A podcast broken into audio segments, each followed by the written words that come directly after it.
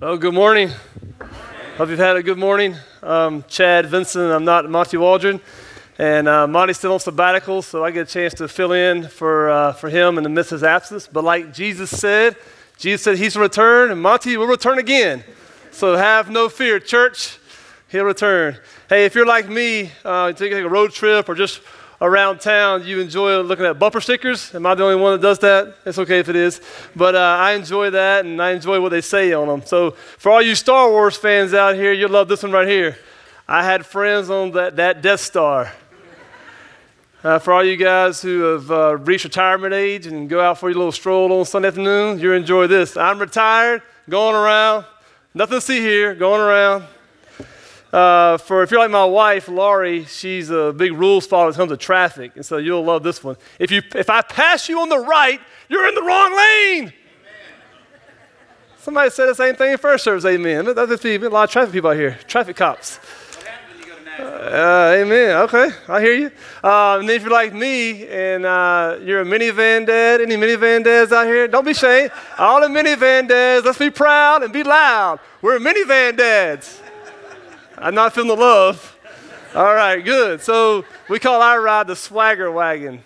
And so if you enjoy the minivan ride, this is I used to be cool. That's me. And I feel like a lot of times when it comes to, I have one of my boys loves to run, and this one says, yeah, I run, .00, I run. So that's a little good one there. And then I'm a big guy on this one too. It feels like life's crazy and you're just living in Sandy instead of just embrace it, right? I'm just proud of it. I don't suffer from insanity. I enjoy every moment of it. So come along for the ride.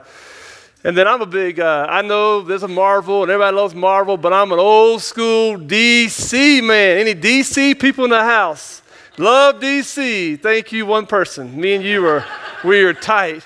Everybody loves Marvel and I love D.C. So we're. I don't like the coexist piece of it, but I thought it was pretty cool with the Marvel and DC deal. And then you get to the Christian ones that teach a little theology when you ride. Because you ride, you don't want to just, you want to think when you ride. So this one says, warning, if the person in the vehicle leaves, this car will be unmanned. A little theology for you here. And then the next one says, honk if you love Jesus, text if you want to see him. Hands free, you'll get a ticket. So there's that one for you.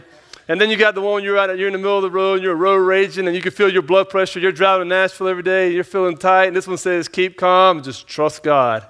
That helps out a lot, doesn't it? No, not really. But anyway, and then you get to our point, the text this morning, where the last one says, oh, my bad. And then you get started, do you follow Jesus this closely? And the answer is, a little convicting there, huh? So there you go. And then the last one is where I want to end up this morning is you'll see these all the time too. It says, follow Jesus, or it says something like this. He'll say, I'm unashamed for the gospel of Christ. I'm a Christ follower, right? So I say that because here's what I want to talk about. If I pull someone, when I see this, a lot of times I'll see the sticker, I want to pull them aside because I have a great fear this morning. I have a great fear that I'm not sure we really grasp what it means to follow Jesus. I think what happens in the church, at least maybe my upbringing, is I learned certain words to say, and I learned certain ways to say back to people that got me approval and got me like a head nod. And so I knew how to say Christian phrases that I really didn't know what they meant, and heavens forbid I didn't know how to apply them. But I think that's what I want to talk about. So this is a really trite, you hear it all the time, follow Jesus, you're a Christ follower. Well, I want to unpack this morning, what does that really, really mean? What are the characteristics of a Christ follower, and what does that mean to us this morning? Because if you turn to Luke chapter 9, verse 23, we're going to start unpacking this and seeing what it means to be a Christ follower. But let me give you some background so you understand what's happening, because I want to be crystal clear with the culture Jesus is talking to and apply that to what's going on today. And so last week we saw Jesus told his disciples, I'm going to the cross and I'm going to suffer. We got that. I'm going to suffer. And you got to give the disciples a lot of empathy, because we're looking at the cross from one vantage point, more of a backwards look. They're looking for it more towards the front. And so we got to understand when he said go into this cross, go and suffer, disciples immediately inside began to go, oh, wait a minute. That's not what we signed up for. We thought you were going to take out Rome, become a political leader, become a king. And now we have, as we look back, we have the Savior who's going to willingly lay his life down. And so they're looking at that. You can see why they're confused. Wait a minute, Jesus. When you said follow me, become a follower of Christ, I thought you meant we were going to take out Rome. I thought you meant we were going to have some power, some prestige, some influence. And so we, looking back, know one of the greatest acts that Jesus ever did was lay down his life. But we had that vantage point to look back on the story that they didn't have. And I want to be real clear about this too. When you become a follower of Christ, you don't just willpower this thing. You don't just gut it up inside of you and say, you know what, it's time to go for it. You don't just get all you've got and all the energy you can get and go, yeah, I'm going for the cross. You don't just white knuckle it. You don't just muster up this power inside of yourself to self-will this thing. I can make this happen. That's not what Jesus is talking about. See, we got to understand that because if you're like me, we earn everything. See, we want to earn justification, which means to be stand before a holy, righteous God, but we also want to earn sanctification. And what Jesus does is he comes into that, he speaks right into that. Whoa, whoa, whoa, whoa, whoa. Wait a minute with the earning. See, we live in a world we want to earn and we want to prove. And Jesus comes to the scene and says, to follow me, I want to be crystal clear. How clear? Crystal clear. You don't earn this. You don't prove yourself for this. And so as a backdrop, we've got to understand when it says follow, what does that mean? And so look at Luke chapter 9, verse 23, and it says through 27, and he said to them all, if anyone will come after me, let him deny himself, take up his cross, and follow me. For whoever would save his life will lose it, but whoever loses his life for my sake will save it. For what does it profit a man if he gains the whole world and yet loses or forfeits himself? For whoever is ashamed of me, of my words, of him will the Son of Man be ashamed when he comes in his glory, the glory of the Father, of the holy angels. But I tell you truly, there are some standing here who will not taste death until they see the kingdom of God. So don't miss it. Right in the very beginning, after he said this to all, Mark lets us into this to all. Who is he talking to? Who is Jesus speaking to? Because ideally we go, yes, the disciples. That's the inner circle for sure. But we can't miss the all. Mark tells the crowds were standing there. So when Jesus gives his invitation to follow him, when Jesus gives his invitation to what it means to be a Christ follower, we see the disciples for sure, but we also see the crowds. It's important to understand because, see, in Jesus' deal, he doesn't separate discipleship from evangelism.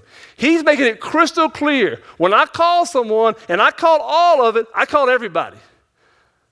Now, I'm not sure how all that works out, and there's a lot of theological stuff we can talk about, but we'll table that aside. But he makes this call to everyone, and it's crystal clear what he expects from his followers. Hence, if. The clause if, conditional. If anyone. It's a conditional clause. So just because you hear my voice, just because you hear me call, doesn't mean you respond. See, I made a call to everyone, but just because you hear it doesn't mean you'll come and follow after me. There's got to be something else after that. There's got to be an action required. And not everyone who hears the word is going to be open, have their hearts open. However you want to communicate that, they're not going to be open to follow. That's important to get. The if is conditional. And then he goes right to the point and says, hey, if you want to be like me, you got to do what I do. To be like me, you got to do what I do. Well, what do I do? Well, Jesus is going to suffer. He's going to suffer before he's glorified. Does that make sense? He's going to suffer before he's glorified. And in this, he's going to give us three imperative moods, M-O-O-D. They're going to get three imperatives here.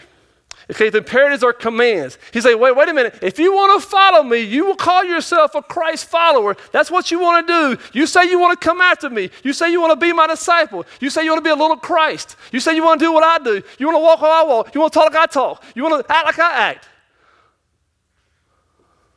Well, let me tell you what that looks like. Again, crystal clear with the imperatives. He lays it out for you. Number one, you got to deny yourself. Number two, you got to take up your cross. Number three, you got to follow me. See, his audience understood what he meant. It wasn't vague. It wasn't unclear. It wasn't nebulous. They got it. That's what he's calling to. It's a lot like Paul says, I have been crucified with Christ. It's not I who live, but Christ who lives in me. And so let's look at the first characteristics. If anyone comes after me, the first characteristic says he's got to deny himself. I love this part because, see, I think we missed something in America that the readers here didn't miss. This is a community aspect. This is family. This is familial. And what he's telling them, when you deny yourself, what I'm asking you, leaving your family, leaving your relatives, leaving the ones you got your identity from. And I'm asking you to switch that and come over here and deny yourself. So when you deny your family, you deny your friends, you deny those who have influence, I'm asking you to have a new identity. And this community identity is now we're brothers and sisters in Christ. See, America, we're too individualistic. And so the church background I'm from, we call him Brother Vincent, sister. Not saying that's necessarily the right background, but you call, hey, Brother Vincent, hey, Sister Smith. Because it communicated, we're family. We've got this new identity and we're community together in Christ. I have left my biological family to embrace this new identity. And so when he talks about tonight, you've got to see that and make that connection. It's community. Hey, we're family. When you call yourself a follower of Christ, we're connected. You're my brother. You're my sister. Let me try to explain another way. Talk about deny, it means to disown something. And so again, think about how we live in our old identity. Oh, when we're separated from God, if you're here and you're not a believer, how do we operate?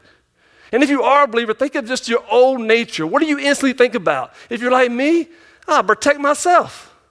I take care of myself, and I'm going to do what I want to do. Right? That's how we operate in the old operating system. That's the old flesh. That's the old identity. And when he says deny, disown, he's saying disown that. Turn your back on that. Don't look at that because that's not you. That's not who you are anymore.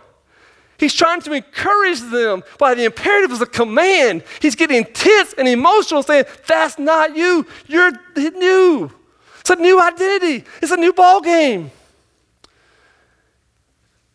And so he continues to unpack that. He says, hey, this is Jesus' economy.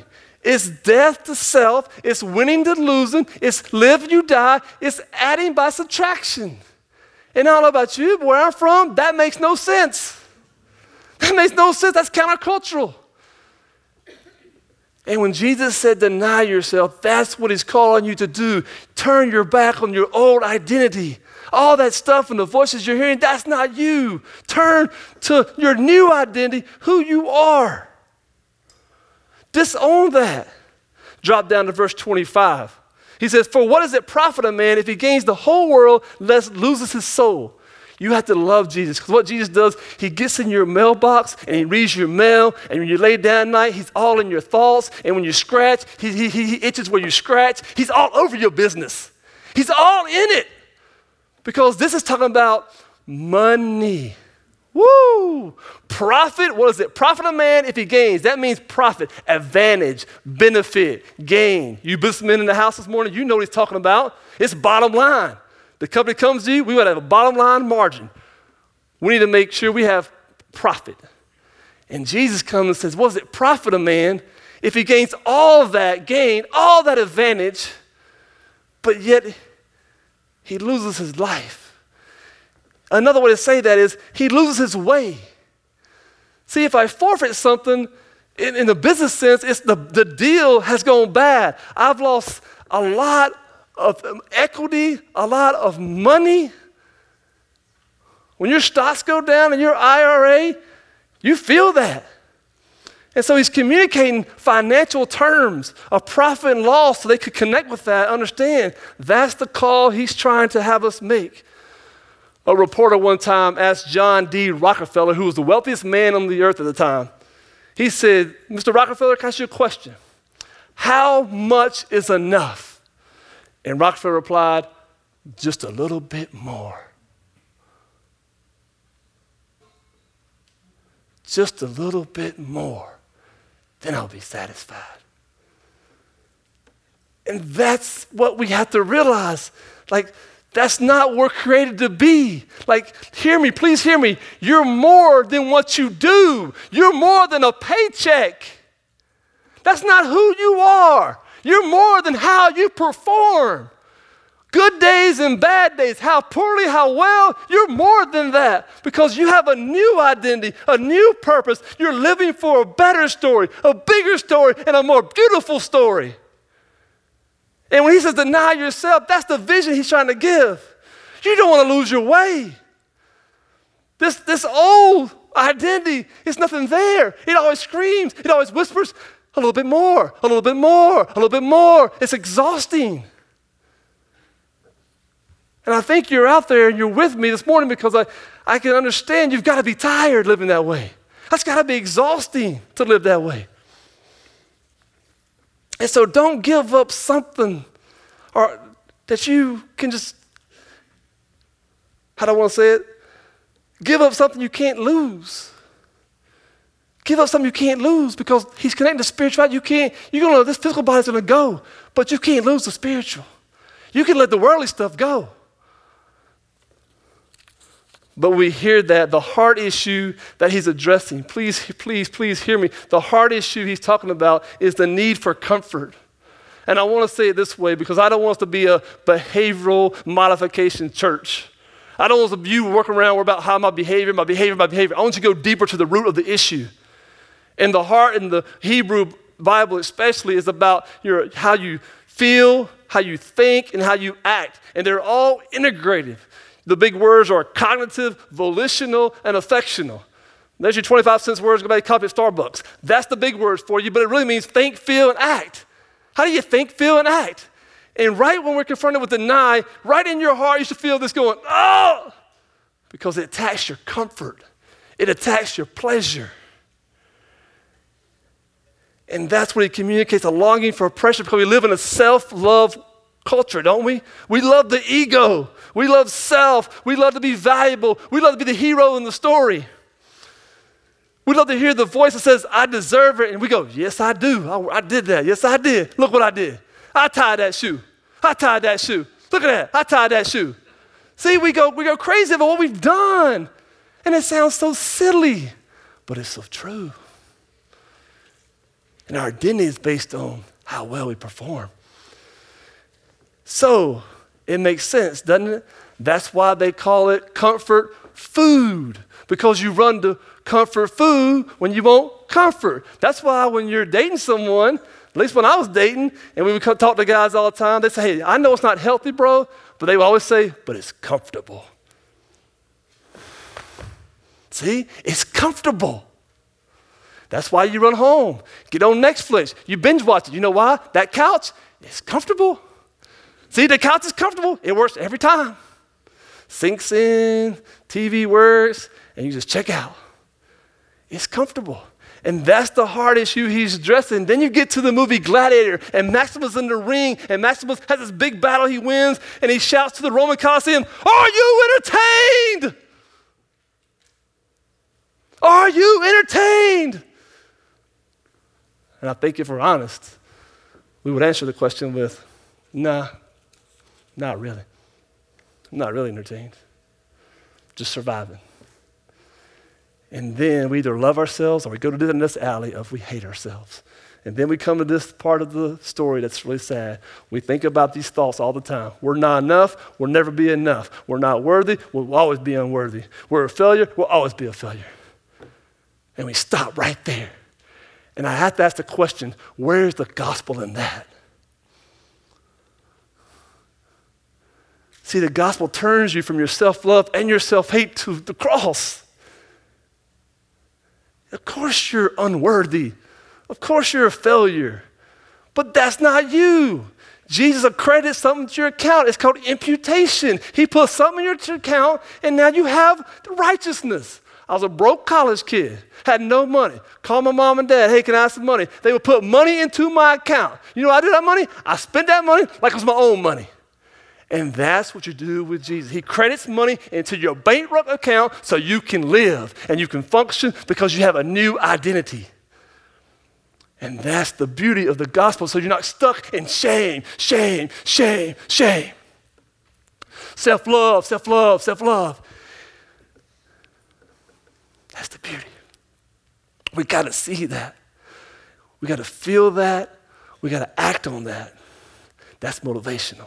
Number two, he says, take up your cross and follow me. It's another imperative. See, another imperative. First imperative, deny. Second imperative, take up your cross. Well, the question is, how often do I take my cross? How often? Daily. Now you got to put yourself in the position of the reader. What does the cross mean? Well, the cross was a visible act of torture. See, when you were a criminal, they didn't kill you on a cross. They also made you take the cross, put it on your back, and lug the cross and walk with the cross all the way to the place they're going to crucify you. You know why I did that? They did that so they can make fun of you while you're walking. They can throw stuff at you. They can ridicule you. They can harass you because you can't do nothing when you got something on your back. And they publicly mocked you. When you see that, and you hear that, and you read that, that's what Jesus is talking about. When he says, take up your cross, that's what it means. And we hang it on our walls, we hang it on our necks. It's a symbol of pride now, for sure. But back then, it was the excruciating, horrible death of suffering. Excruciating. You have to be willing to endure hatred, hostility, rejection, reproach, shame, and potential suffering. See, when Jesus says, take up your cross, he's not playing around. You can't trivialize this. Use trite phrases for this. He's saying, come suffer with me. Come die with me. One guy that says like this, you're a dead man on furlough. Woo! You're a dead man on furlough. That's how you live. That's what he's talking about. And I don't think it's important that when Jesus was carrying his cross, Simon of Cyrene was there helping him. I don't think that's irrelevant. I think that's extremely important to grasp, that the Son of Man had help carrying his cross. Implication, we're going to have help. We're going to have help. See, Jesus had the Spirit, he had the Father, it's the Trinity. It's a community aspect. So in verse 24, he explains what he means when he talks about whoever would save his life will lose it. But whoever will lose his life for my sake will save it. That's hard. They foresee persecution, and I don't know how you operate, but right when they see things are about to get tough, things are about to get hard, they go, oh, wait a minute. They jump off. Have you ever done your life? When things get hard, you take the easy way out because you know why? It's too hard. It's too hard to go that way. I know it's actually too hard, so I'll just take something else. See, he's saying you don't settle because I've given you a new identity. I didn't settle. I'm your teacher. Teacher always does what the student does. I'll help you. I'm there with you. Don't you settle when things get hard. And for this, it was persecution. Literally, the 11 disciples got killed. It's not playing around. This is intense. And we have to be willing to say to follow Christ is not just some cute bumper sticker I put on my car. It's a lifestyle of radical abandonment. I'm not playing games when it comes to following Christ, because he didn't play games about it. He's serious about this. And so the issue there we see, we're confronted with, especially when it comes to taking your cross daily, the issue there is control. And the illustration I can give you about that is back in 1950s, I love reading the old guys. And this guy's not too old, but he was in the 50s. Jim Elliot was at Wheaton College, and he organized a group to go down to Central America. Some of you have probably seen the movie Shadow of the Almighty, or you've read the book. Elisabeth has a book called Passion and Purity. And I don't know if you ever heard her speak when she was living, but it was interesting because she had a gap between her teeth. I'm not picking on her, but she had a gap, and I loved that because she never fixed it. Just raw, just a gap right there. And it was like, that's my woman right there. No makeup, just raw and honest. That's her husband. So they marry, they go down to Central America. They find the missionaries lying in the face in the river with spears in their back. A publication comes out in the 50s and says, why do we take college students, these cream of the crop college students, and send them out in the mission field to be killed? That is a waste of time, a waste of energy, and a tragedy. You think Elizabeth's gonna let that go? I'm telling you, she's a tough lady. Elizabeth Elliot found a quote in Jim Elliot's journals, and it said, to lose your life for glory. I'm sorry, he is no fool who gives what he cannot keep to gain what he cannot lose. Let me repeat it. He is no fool who gives up what he cannot keep to gain what he cannot lose. See what Jim Elliot did? It's a whole different operating system. See, for Jim Elliot and Elizabeth Elliot, to lose your life was the most glorious thing you could do. To lose your life was the most glorious thing you could do, and it'll always be the wisest thing you can do, to lose your life. You're saying, but Chad, I'm not a missionary. I don't go to Central America. But you do go to Nashville.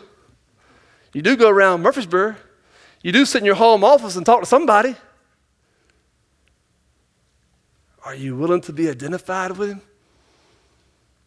Because if you keep on that life of just checking in back to work, it lulls you to sleep. Apathy sets in. And before you know it, now you're 70. Now you're 80. And you can't remember the last time you ever felt anything in your life, and you got excited about it. That's not how Jim Elliot lived. And see, Jim Elliot's not the hero of the story. Elizabeth Elliot's not the hero of the story. They were doing what's normal. They were doing what's normal Christianity. We go out here and we deploy. What we do a lot of times, we sit in these comfortable chairs and we just sit and get comfortable. That's not Christianity. Deploy, have a bigger vision for going out there and talking to people. Because if not, you'll come here and you'll sit in these chairs and you'll fall asleep.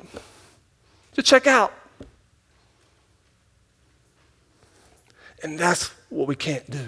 Because see, the heart issue is control, and we want to hold on to our plans and our success and our life, and we want to hold it, we want to grasp it, and we want to say, no, wait a minute, that's my value, that's me. And we want to control it, and we want to try to manage our own life.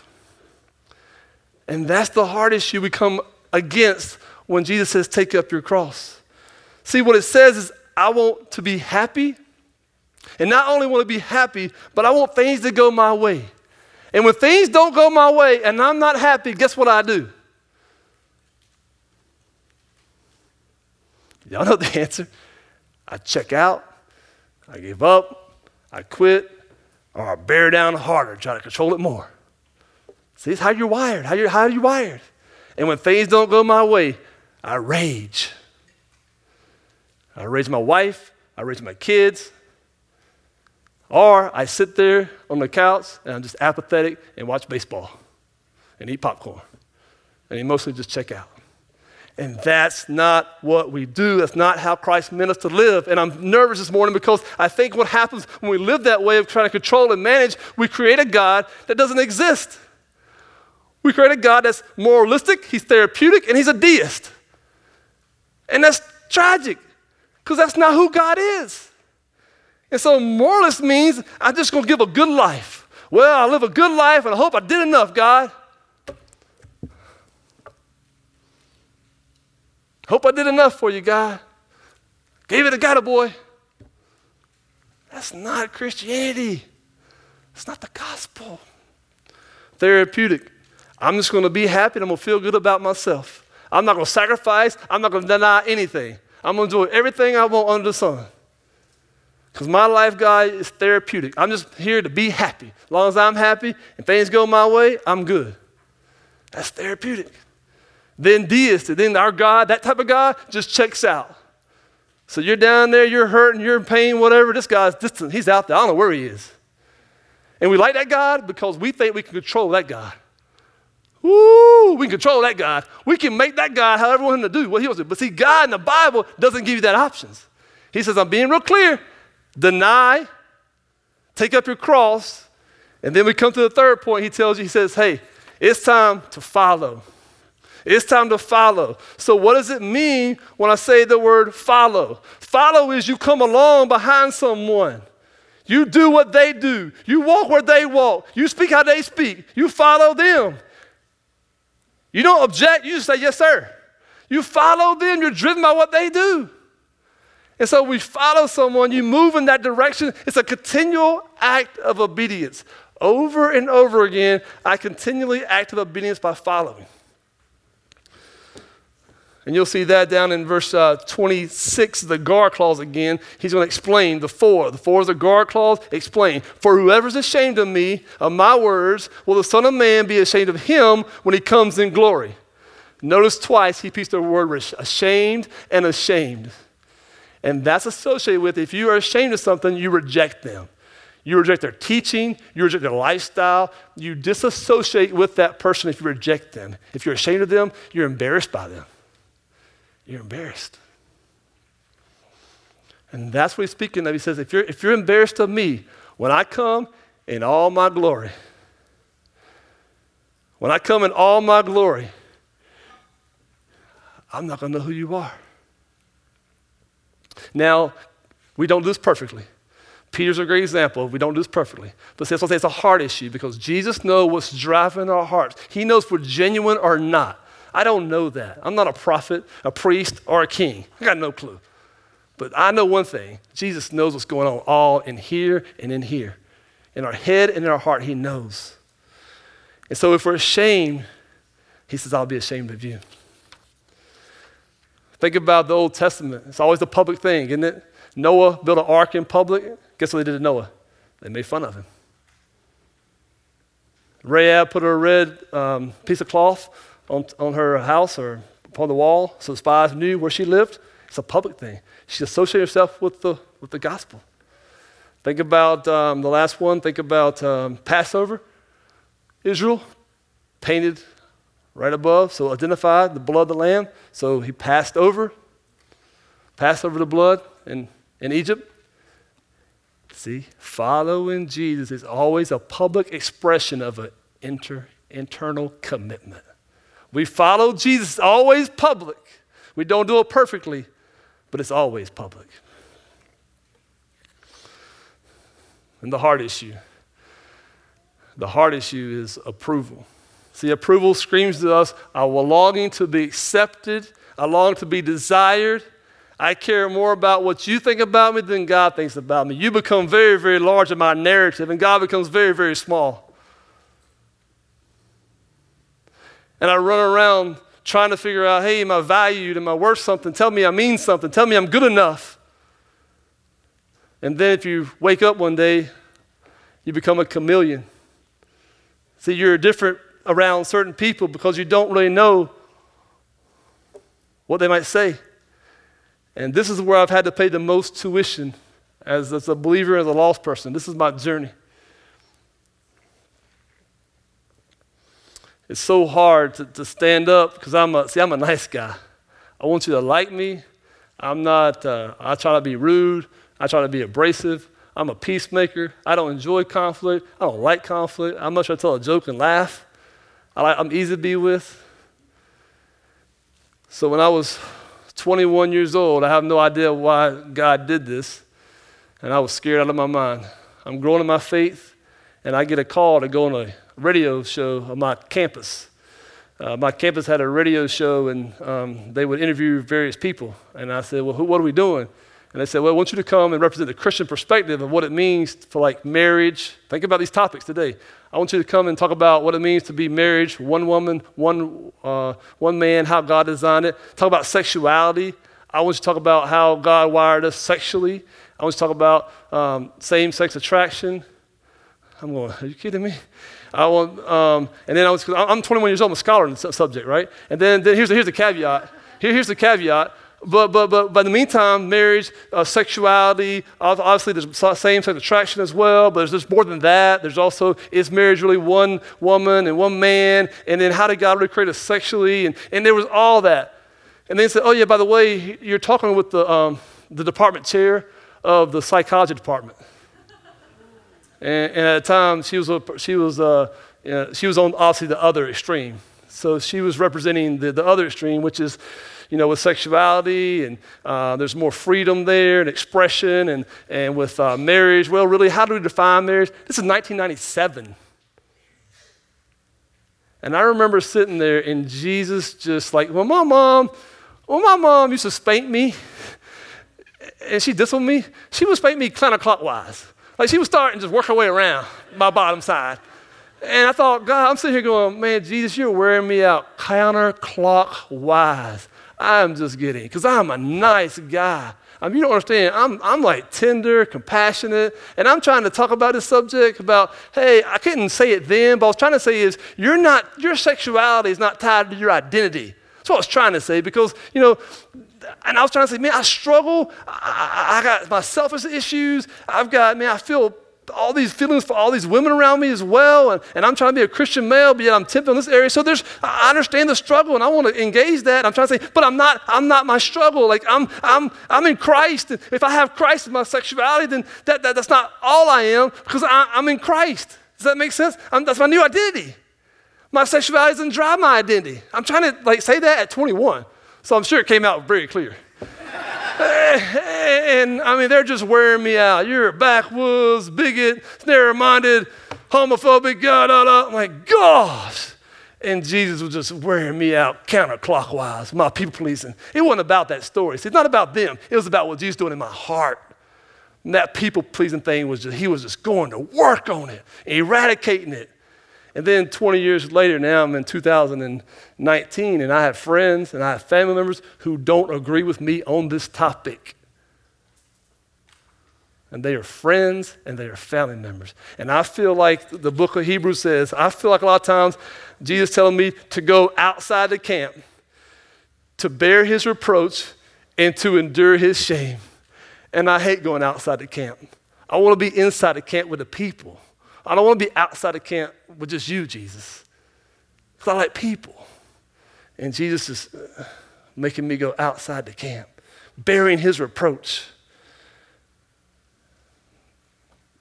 And so next time you see a bumper sticker that reads, follower of Christ, I pray that you'll understand denying yourself, taking up your cross, and following me. It's not a self-discipline, morality, gutted up inside of you. Like God's gonna do a good work if you see this, if you see the beauty of the cross. You overcome all that because you gotta see the beauty of the cross. You gotta see that his comfort is satisfying, his control is perfect, and his approval is eternal. And there's no God like our God. Would you take a moment to begin, so what? To allow that to wrestle in your heart.